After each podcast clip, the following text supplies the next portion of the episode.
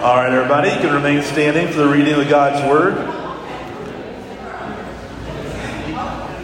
Our scripture reading this morning is from James chapter 5, verse 13 through 18. If you have your Bible or app, you can turn there or click there now. The scripture will also be on the screen behind me.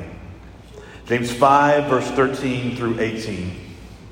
Is anyone among you suffering? Let him pray.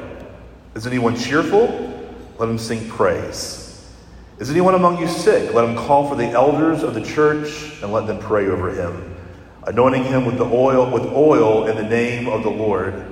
And the prayer of faith will save the one who is sick, and the Lord will raise him up. And if he has committed sins, he will be forgiven. Therefore, confess your sins to one another and pray for one another that you may be healed. The prayer of a righteous person has great power as it is working. Elijah was a man with a nature like ours, and he prayed fervently that it might not rain, and for three years and six months it did not rain on the earth. Then he prayed again, and heaven gave rain, and the earth bore its fruit. This has been the reading of God's word. You may be seated. Amen. Well, before we get to the text this morning, I want to talk about sort of a, a big issue. Uh, as uh, everybody knows, the Supreme Court issued a ruling on Friday that reversed uh, Roe v. Wade. It's an outcome that people have been working towards and praying for for decades now. And uh, here's how I've been thinking about it. Uh, no, we're probably all over the map and exactly what to think and feel about this and how do we approach it. But I, I think it's sort of akin to Lincoln signing the Emancipation Proclamation. Um, that outlawed slavery in America. It's, it's historical. It's a historic moment, and it's something that we should celebrate.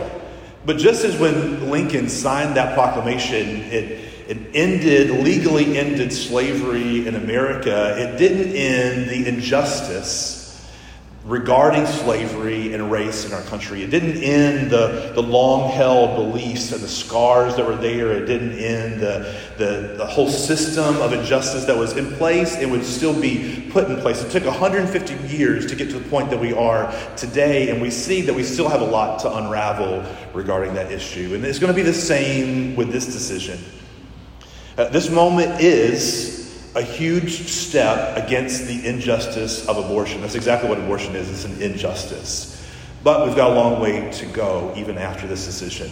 And, and here's, I think, is what we want to think about this morning. Here's what we don't want to happen in this moment.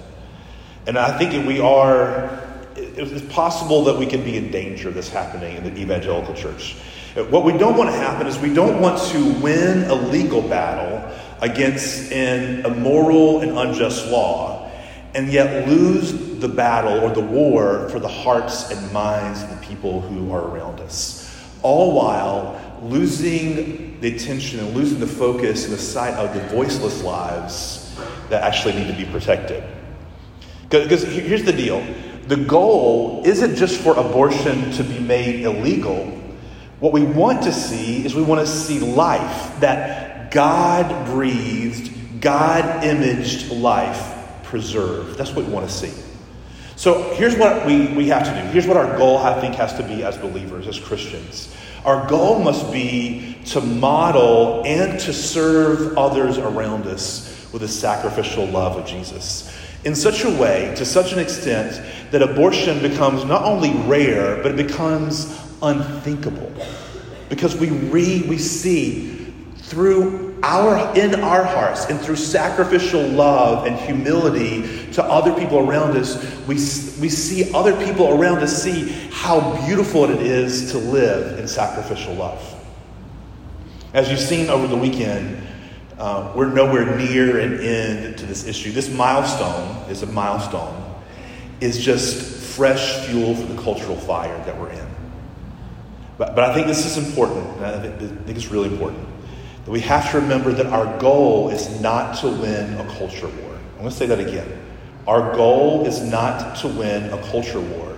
As Christians, there's only one battle that we're concerned with, and Jesus already won that battle. He conquered sin and death and the satanic powers at the cross. He is seated at the right hand of the Father, waiting until his enemies are made his footstool. And whenever that happens, he's going to return in complete victory to make all things right again, to, to dry every tear from every eye. In the meantime, we don't, as Christians, we don't win or lose through legal or political power. We don't win or lose through cultural power. We win. This is how Christians win. We win by following the example of Jesus in sacrificial love and grace. It's possible, this is what we don't want to see, it's possible that we could see a legal victory but still lose by not responding in this moment, in this moment, with the love and grace and humility of Jesus. The love and the grace and the humility of Jesus. Here's what I'm saying is the heart and mind of Jesus must govern our response to this moment and our actions. The heart and mind of Jesus, which is love and grace and humility, must govern our response to this moment and our action. The way that we respond to this Supreme Court, Supreme Court decision, the way that you and I respond, in person and online must be, it has to be in love and grace and humility. We have to offer love to everyone on any side of this issue, even if we think they're wrong, even if we know they're wrong. We have to listen and consider the way that other people feel, again, even if they are wrong. That's what Jesus does for us, isn't it? Even when we're wrong, Jesus listens and considers and welcomes us with open arms. He doesn't wink at sin, but he does at great cost to his own life, at his own cost of his own blood, he brings us in. We have to put ourselves in the, the shoes of the people around us and meet people where they are. That's what Jesus does. It's his heart for the people who are around us. We have to model the grace of Jesus to everyone. Grace is, un, just want to remind us, grace is unmerited, unearned, undeserved favor. That's what we receive from the Father. And we have to show grace to people around us, and that is how people change. That's how we change. That's how our hearts change. When God shows grace to us in unmerited favor, that's what actually changes our hearts. So we must show grace to the women who have had to make the, difficult decision to abort a child or who felt they had to make that decision. We, we must show grace to those women who feel it's their only choice, their choice because that is what causes a heart to change. It's the only thing that causes a heart to change. And we must model the humility of Jesus to everyone. We can and we should celebrate the ending to an immoral law that led to the ending of millions of lives. But we must not, this is not what Christians ever do, we must not crow about it. That's not what Christians do. We must not rub it in the faces of people around us. That's not the way Jesus would respond. It's not the way he is responding. When we respond in that way, we place ourselves outside of Jesus' will. We have to let his heart and his mind motivate our actions. Now, this is important. There's too much here to go into detail. I think in the coming weeks, uh, we'll send out some resources to you guys via email and maybe podcasts and talk about like where do we go from here? How do we how do we act? How do we respond not just to the law, but how do we what do we do now? But this will be where the rubber meets the road for the American church. We have to reach out and care for those who feel that abortion is their only or their best option. We must offer abort, uh, adoption alternatives, foster care alternatives, absolutely. But we also must seek to lift up parenting and families and help provide pathways for mothers and potential mothers to be able to care for their children. So here's the, the questions I want to leave as we, as we move on from this. Here's what I think we should be praying about and thinking about. How can you be involved not just to post something online, but how can you be involved in caring for people in a practical, tangible way that helps them. Will you pray about how you can do that? Will you pray for our country as times, and they are going to get through this issue and others as they get more tumultuous? And will you pray for the church, the American church, and our church that will respond and act in a way that will show the beauty of Jesus? I'm going to pray real quick for that. Father, we do, as we prayed in this morning, we pray that you would help us to respond in grace and love and humility at this time. God, we do celebrate the ending of an immoral law. But God, we want to be a people who are about life and wholeness. And I pray that you would help us individually, as a church, and the American church to respond in such a way that we promote life, that we reach people where they are. We model sacrificial love so that mothers and fathers can view parenting, family, children, and the sacrifice that there is involved as a great honor that comes from you. God, we pray that you not only would change this law in each state, but we pray that you would change hearts and minds. That you would use this moment that we are in as the church in America to draw all people to yourselves. For your glory and our joy, we pray. Amen. So, for the past three weeks, we've been uh, looking at prayer. This is our last week in our, in our uh, prayer series. Uh, the month of July is going to be, because people are going to be all over the map, there's going to be a lot of standalone sermons. The past three weeks, what we've looked at is that prayer is powerful. The first week, we saw that ambitious prayer produces great works. This is what Jesus says. He says, If you are my disciples, you will do my works, and not only my works will you do, but you'll do greater works than these. Ask me, ask me, whatever you wish, he says, and I will do it for you. He says, You, as my disciples, your legacy, your path, your calling is to be those who do my works who do the works that Jesus did, who went about doing good and healing all those who were oppressed. And he said, You'll do even greater works than these. And he was pointing to the fact that we'd be able to share the gospel of Jesus Christ to such an extent that we see hearts and lives and minds changed. The second week, we looked at the fact that abiding prayer produces or bears much fruit. Jesus said, If you abide in me and my words abide in you, Ask me, again, hear the, whatever you like, whatever you wish, and it shall be done for you. If you abide in me and my words abide in you, if you rest in me and let my heart and my mind begin to change your heart and your mind, you will find that whenever you ask anything that you wish, you know what? He says, He says, maybe it'll happen for you, like it's rolling dice and it might happen. He says, no, it shall be done for you. And then last week we looked at the fact that believing prayer is answered. Jesus says that whatever you ask in prayer, believe that you have received it and it will be yours. He said before that, he said, believe in God. If you say to this mountain, be removed and cast in the sea, what? And do not doubt in your heart, it shall be done for you. If you believe, if you believe in God, if you believe, we talked last week, that God is a God who is both powerful and caring. He is powerful enough to move the mountain, but He is loving enough to move whatever your mountain is. If you believe, He will do whatever you ask.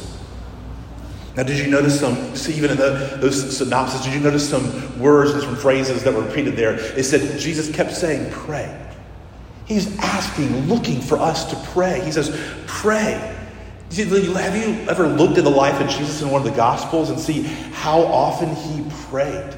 He was the Son of God. He was one with the Father.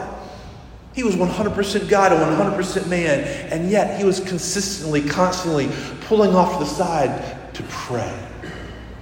And he was urging his disciples, pray and ask, and I will do it. Do you hear that word of the word?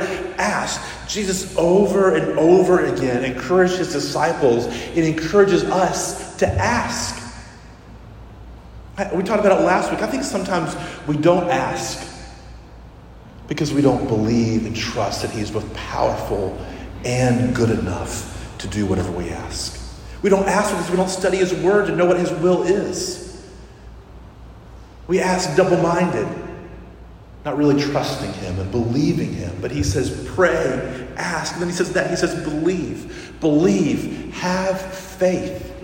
Do you trust me, is what he said. Do you trust me that I am good and powerful to do whatever you need? Jesus spent so much time looking for faith. And whenever he would find it, he would commend it and reward it. And whenever he saw little faith or no faith, he would say, Come on, guys, why do you not believe and trust in me? And if you do, he says, if you trust and pray and ask and believe, I tell you what will happen. I shall do it. It shall be done for you. And here's my hope for this series that we've been in. My hope is that this, these sermons have broadened your thoughts a little bit regarding prayer. I think, again, I think some of us, we pray like we like I would shoot a basketball from anywhere in the court, but from particularly from here, just kind of hoping, just throwing it up and hoping it makes it in the net. Because by the sheer, by prob- course of probability, if I throw a basketball a hundred times, at least one of them's got to make it in there. And I think sometimes we pray like that. We don't pray to a God, to our Father who's loving and caring for us. We pray to some void in the sky, just hoping maybe it'll catch. And so I hope that it's inspired you. I hope it's broadened your thoughts for turning prayer. And I hope it's challenged you a little bit to think, like, what does it mean when Jesus says, ask me whatever you wish and it shall be done for you? That's something, in some ways, I can preach about, but you have to kind of wrestle that through yourself a little bit. Mostly, I hope that it's inspired faith in your soul. I hope it's inspired faith to see that your Father in heaven loves you and cares for you and is all powerful. And if you will but ask him, he will answer. Does that mean he will do what every single thing that we ask him to do? No, but he will answer those prayers. He won't leave you like a little child left alone, hoping that mom may hear or dad may hear him. He, he will, you will know that your heavenly Father has heard you in responding, even whenever you've asked amiss. Even if you've asked wrongly, unwisely, according to our own limited understanding, He will respond and answer you. But what do we do with this powerful thing called prayer? What do we do with prayer? Is it just so that we can live easier and better lives? Or are we supposed to take this thing that God has given us, that Jesus says is powerful and will do amazing things? Are we supposed to do something with it that pushes back the forces of darkness around us? And this is where rubber, where the rubber meets the road in this series. Doxa, I want you to see, believer, I want you to see that Jesus, I think Jesus wants us to see that prayer is the great privilege of the church and prayer is the great ministry of the church. Some of you have asked me, some of you that aren't here have asked me, what is it that we should be doing as a church? And here's my answer the great ministry of our church must be the ministry of prayer. We have to do a lot of things. James says faith without works is dead. We have to do a lot of things. But the great ministry of the church and our church must be the ministry of prayer. Why? Because it is through prayer that we access the immeasurably great power of God. It's in prayer that we hear the Spirit lead us as to where we should put our ministry efforts. It's in prayer that we call for the mountains to move so that our ministry is fruitful and effective. It's through prayer that we meet with God and find that He's the one that does the work as we obey. Did you hear that whenever Jesus said, He says, when you pray, speak to this mountain and say, be moved. And does He say, like, it'll be through the force of your prayer or the force of your actions that mountain will move? He says, no, I shall do it. It shall be done for you. And in this passage that we're in this morning, James pictures this, this prayer, this powerful work and ministry of prayer as the regular work of everybody who's a part of the church. James here pictures the, the local Christian community as being a place where the, the weak and the suffering and the sick, even those who are cheerful, come to access the mighty power of God. And it's all because of Jesus. James, more than any other book in the New Testament, references the words of Jesus. And this is Jesus' invitation to all of us. It's through Jesus working through his people that we see this fulfilled. James opens up, he says, Is anyone among you suffering? Let him pray. Is anyone cheerful? Let him sing praise. Is anyone among you sick? Let him call for the elders of the church and let them pray over him, anointing him with oil in the name of the Lord. And the prayer of faith will save the one who is sick, and the Lord will raise him up. And if he has committed sins, he will even be forgiven. Therefore, confess your sins to one another and pray for one another that you may be healed. The prayer of a righteous person has great power as working, as it is working. This passage is the conclusion of James' letter to a church we don't know what church is to, to an unknown local church. And that what we do know is that church was experiencing very difficult trials. The people in that church were suffering because of their faith in Christ. And now James is about to sign off the letter, he's about to close it out. And, and the, the cool thing that is here is that James's letter follows the, the pattern of a, of a traditional Greek letter. Now, whenever you get to the end of a traditional Greek letter, you would sign off by saying something like, I, I wish that you would have good health. You would prosper and be in good health. Something like that. And here, James, who's the half brother of Jesus, he follows that form. He signs off, but he changes the approach. He says this He doesn't here offer a, a mere hope. I hope that you are in health and do well, he offers an invitation from Jesus. Did you hear that in the passage? He offers an invitation from Jesus. It's not, it wasn't a, a new teaching. He's just encouraging them, the church that he's writing to, to follow the practice that was the practice of the local churches at the time. He says, Come to church and go to Jesus. You, you hear the, the, the invitation there? He says, Is any among you suffering? Is anyone among you sick? Even, is anyone among you cheerful? Has anyone among you sinned so that you have sins to confess? Come. When he says, Are you struggling? Pray. He's offering the invitation that Jesus offers us over and over again. It's an open invitation to all people, wherever you are, whoever you are, however you are hurting, whatever you are done, come in.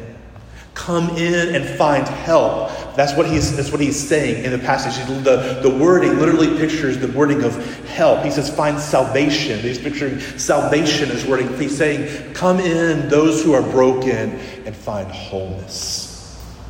It's an invitation to everyone who's broken. But it's also a promise of help.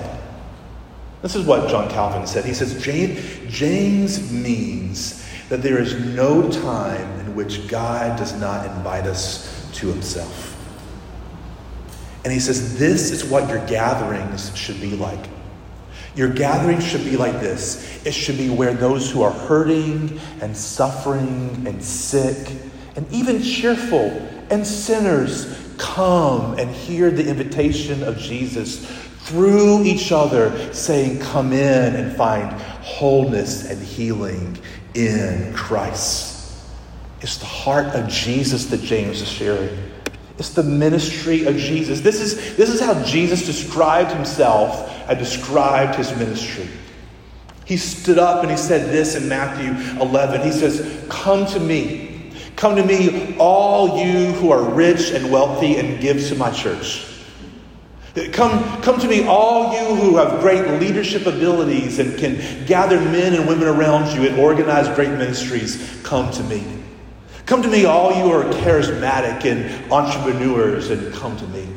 Come to me, all you who are self starters and have it all together. Come to me. Come to me, all you who are great parents and are raising great, awesome children who never disobey. Come to me. Come to me, all you who are show respect to the people around you. All come to me. Come to me, all you who look like you have it all together. Come to me. Is that, is that what he said?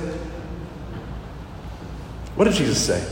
Well, before we even get to what he's why, if that's not what Jesus says, why do we feel that's the way we have to come to him?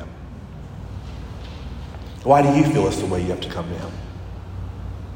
Why do we lean so hard away from weakness and brokenness and pretending like we're not sinners, like we have it together? Why do we come acting like we feel okay when we're actually physically or mentally or emotionally sick and broken? Why do we come together and act like we'd have it together. When Jesus says this, he stood up and he says, This is how, he's saying, This is how I think about myself, and this is how I describe my ministry. Come to me, all who labor and are heavy laden. Do you ever feel like you're weary and heavy laden? Like you can't keep it all together? Like you're broken, like you're physically, emotionally sick, that your family's not as awesome as you think that it should be, that you're not as awesome as you think it is. And he says, Jesus says this though, I will give you rest. Does he say, I'll give you a lecture? Does he say, I'll hold you arms. Like, I like, I'll bring you in this far until you get all cleaned up and then and better, and then I can bring you in? Does he say, hey, uh, first, my first cut, I'll take those who have it together, and secondly, if you don't have it together, you can still come? His invitation is not for those who have it together. He said specifically, I didn't come for those who have it together, I came for the sick. I will give you rest Take my yoke upon you and learn from me, because this is how he thinks about himself. Hear this For I am gentle and lowly in heart, and you will find rest for your souls. This is how Paul described Jesus. He said, though he was in the form of God, he did not count equality with God as a thing to be grasped, but he emptied himself by taking the form of a servant, being born in the likeness of men, and being found in human form, he humbled himself by becoming obedient to the point of death, even death on the cross. And therefore, God highly exalted him. Jesus is the safe place when we struggle and when we hurt. Jesus is the only person who will always bring you in no matter what. And He's the only one who can offer you help when you are hurting and you are struggling He's the only one who can help whenever you are sinning. He's the only one who can help. And therefore, the church, our church, should be and must be the safe place where people run to when they're struggling. The church, our church, believers, even you individually, we must be the people who connect those who are struggling and hurting to the one source of help. You know what? Because we are struggling and hurting ourselves. James isn't writing this letter to the non believers who are outside this church. He's writing this letter to the Christians who are in this church, saying, Hey, when are you struggling? Are you hurting? Are you sick? Have you committed sins? Come in. But he doesn't just say, Come in. He says, Did you hear? He gives an offer of help. It's an invitation for everyone, for all to come in an open invitation for everyone to come to Jesus, to come in and find him through prayer. And he offers a powerful help for those who do come. Jesus James says, Come in with your struggles. And he says, Have people pray for you. And he says to, for you to pray for those around you who are hurting and struggling. He says for us to invite people in to our own sin and our own darkness. That's what he means when he says, confess your sins to one another. It means inviting people into my brokenness and my struggles and my hurts. For what? So that you could be shamed? No. So you could find wholeness and healing and salvation. Do you know why a lot of us, a lot of you, are consistently and constantly struggling? Struggling in your sin, struggling in your walk with Christ, feeling alone, feeling uh, emotionally broken, feeling physically down. Do you know why so many Christians consistently still live there? Because we don't come to Christ and come to his body openly saying, I need help. And letting the people who are around us pray for us and connect us when we aren't even sure we can find that connection and connect us to the only one who offers us help. It's in prayer that we find God waiting for us. It's in prayer that we find Him not just waiting for us, but reaching out to us. How does prayer help, help those who are suffering? Well, first of all, it reminds us that we're no longer alone. How often do you feel alone? Like no one can relate to what you are going through. That may be true, except Jesus does. And whenever you come in and you personally, either you pray to God or you even say, I don't even know if I can pray and approach Him. I don't even know if I believe. I don't know where I stand. I don't know even, I, I feel the motivation when you come in that brokenness. You say, Will somebody pray for me? You're reminded, even as they physically touch you and pray for you, and you hear their words, you, you hear you are not alone. You hear as that person is praying for you in their voice and in their touch, you hear and feel the voice and the touch of Jesus saying, You are not alone, I am here.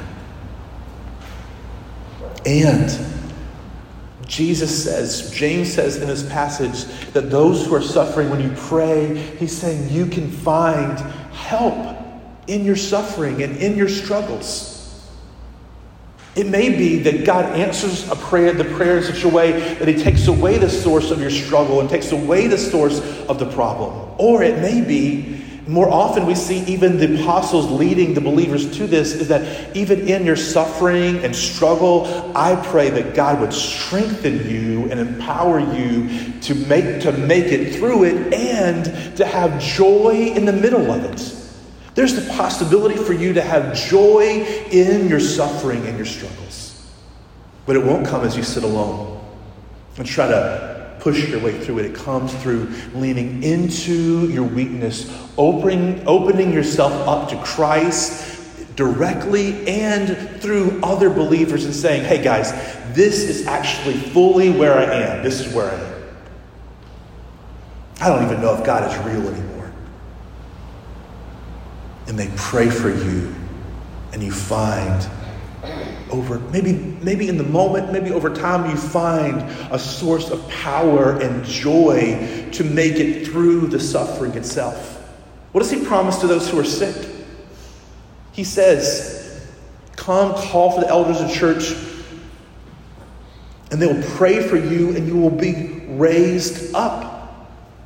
He promises healing or because we know that not every believer in the New Testament was, was healed. We could go through examples of that. Does that mean that there's never a sick person in our midst? No, but it does mean that sometimes God will heal that person miraculously. But just like bearing through suffering, God will can give the power and joy in the middle of the pain. Why does he say call for the elders of the church? Well, specifically, we think this means that this was somebody who was so sick that he couldn't even make it to the gathering of believers. And so it says, Call for the elders of the church. They will come. The elders will come to you. Those who represent uh, the, the leadership in the church, they will come to you. And they, it says, anoint you with oil, and the prayer of faith will raise you up. You know, this is such a beautiful picture that Christ doesn't say, hey, find some way to come to me, crawl up these steps, find some sort of holy water at the top of this mountain. He says, call for the elders and they'll come to you. Such a beautiful picture because Jesus comes to us. And it's a beautiful picture of submission, too. I'm not submitting to the, those elders or the church. I'm submitting to Christ, saying, God, I'm submitting to you in this moment through these people who are coming to pray for me. I'm submitting to you. And it says, anoint them with oil. Why? It's kind of different, kind of a weird Christian practice, kind of. But oil throughout the Old Testament symbolized the presence of God. And whenever they, the elders anoint you with oil, it's a picture, it's a tangible picture that God's presence is with you in this moment. The prayer of faith, he says, will raise you up. What he's saying is the Spirit will provide the faith and the confidence in those who are praying for you. Notice he even said about sin. He said, like, you're, and if you sin, your sins will be forgiven. And he also says, confess your sins to one another that you may be healed. What's he saying? Well, there's a, there's a picture that sometimes, not always, there's a connection between physical ailments and sin. Sometimes, but not always. Think about Jesus as he, several times where he would heal somebody, he would heal them, or even before he would heal them, he would say, Your sins are forgiven. Or he would heal them and say, Your sins are forgiven. There's a connection there between our sin and our healing, but also the picture that sin itself, even if I'm not physically sick, it's an inner emotional soul sickness. Ever felt that? When you are off doing your own thing and you know this is not what God has for me. This is not what God has called me to do. I'm breaking his commandments, I'm going against his will, and you just there's a, a just an inner soul sickness in your heart. James says that Jesus is offering through prayer help for both physical and soul sickness through us praying for each other. But then, lastly, he offers an invitation for all to come in. He offers powerful help for those who are suffering, those of us who are suffering, all of us. But then he makes a call for us to participate. James doesn't just say, call for the elders of the church and they will pray for all that you need. He calls for all of us to participate. Therefore, confess your sins to a priest. Is that what it says? Confess, confess your sins to Randy because he's closer to God than anybody else. Confess your sins to the elders because they're holy men. He says, therefore, confess your sins to one another and pray for one another that you may be healed. And this, then he says this the prayer of a righteous person. The picture there of a righteous person doesn't mean someone who is like a holy man that we would think of. It means the person who is covered with the righteousness of Jesus, which is every Christian. The prayer, he says, of a righteous person has great power as is working. Do you hear that? Your prayer has great power as it is working. And then he uses this example. The prophet Elijah was a man with a nature like ours, and he prayed fervently that it might not rain. And for three years and six months, it did not rain on the earth. Then he prayed again, and the heaven gave rain, and the earth bore its fruit. He uses Elijah because there are so many examples of what a weak man Elijah was. He was a depressed man. He he wanted to give up. He thought he was the only one. He doubted God over and over again. We see these examples of how Elijah was just a normal man who dealt with doubts and depression and struggles, and yet it says that he was a righteous man whose prayer was worked powerfully, and we are just like that. He says, confess your sins to another. If you've wronged someone, confess it. If your conscience is bowed down, If you think there's no way to find forgiveness, confess it to a brother or sister. He says you can be healed of your sins, your conscience cleansed, made whole. It's not by the confession. It's not the act of confessing that we, when we find forgiveness. It is through another person that we find the Father standing with open arms. We find that the blood of Jesus is powerful enough to cleanse us. He says, Pray for one another that you may be healed and made whole. It's an invitation to come in with all of our weakness and to invite the church into our weakness. Why? So that God can enter into our weakness and bring wholeness and healing.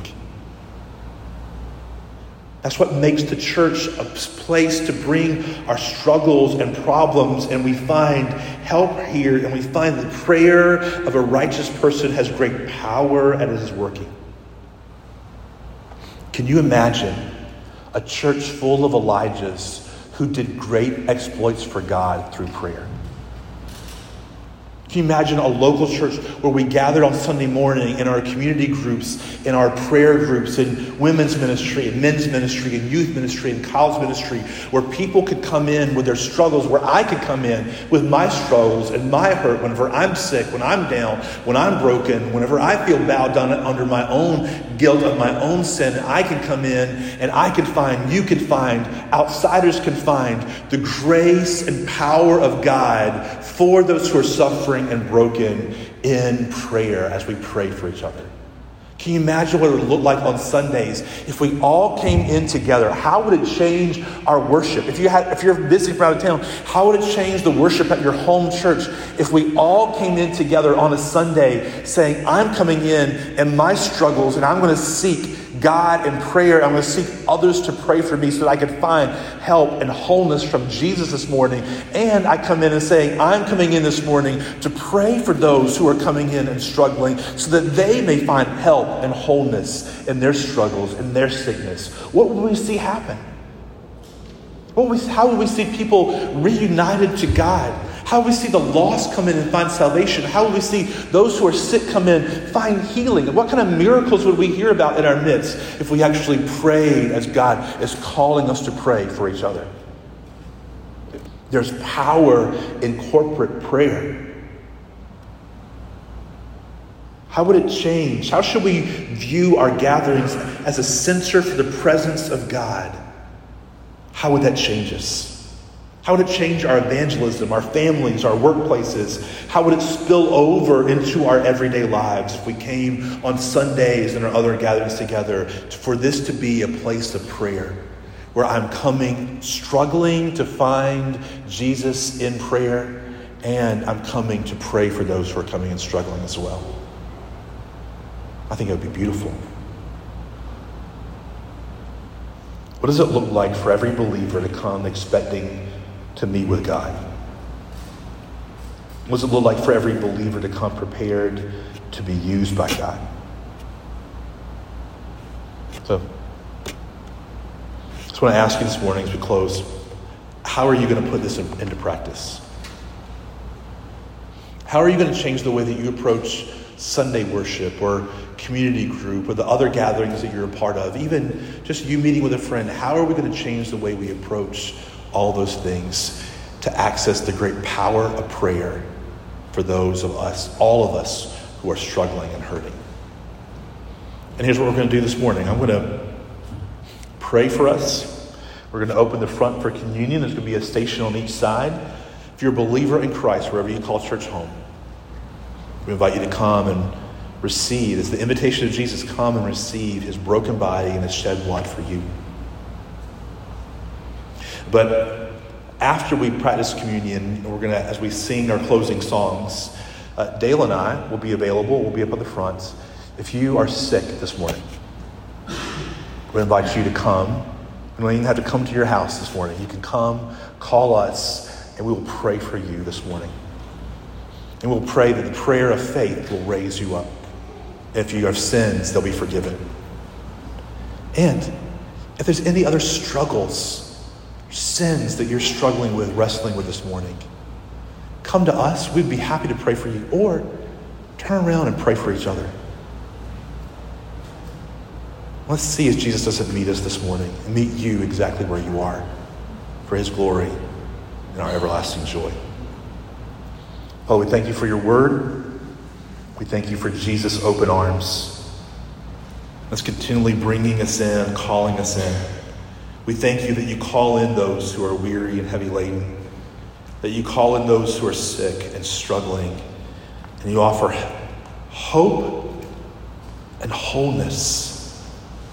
Father, we pray that you would help us to not lean away from our weakness, but to lean into our weakness, our struggles, and find help in Jesus through prayer, through each other.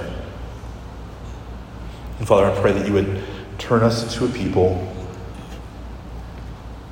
who live this out. Who on Sundays in our gatherings know the thing that we can offer to people around us is Jesus. And he can tangibly and in reality meet them in prayer. Lord, we pray that you would do these things for your glory. In the name of Christ.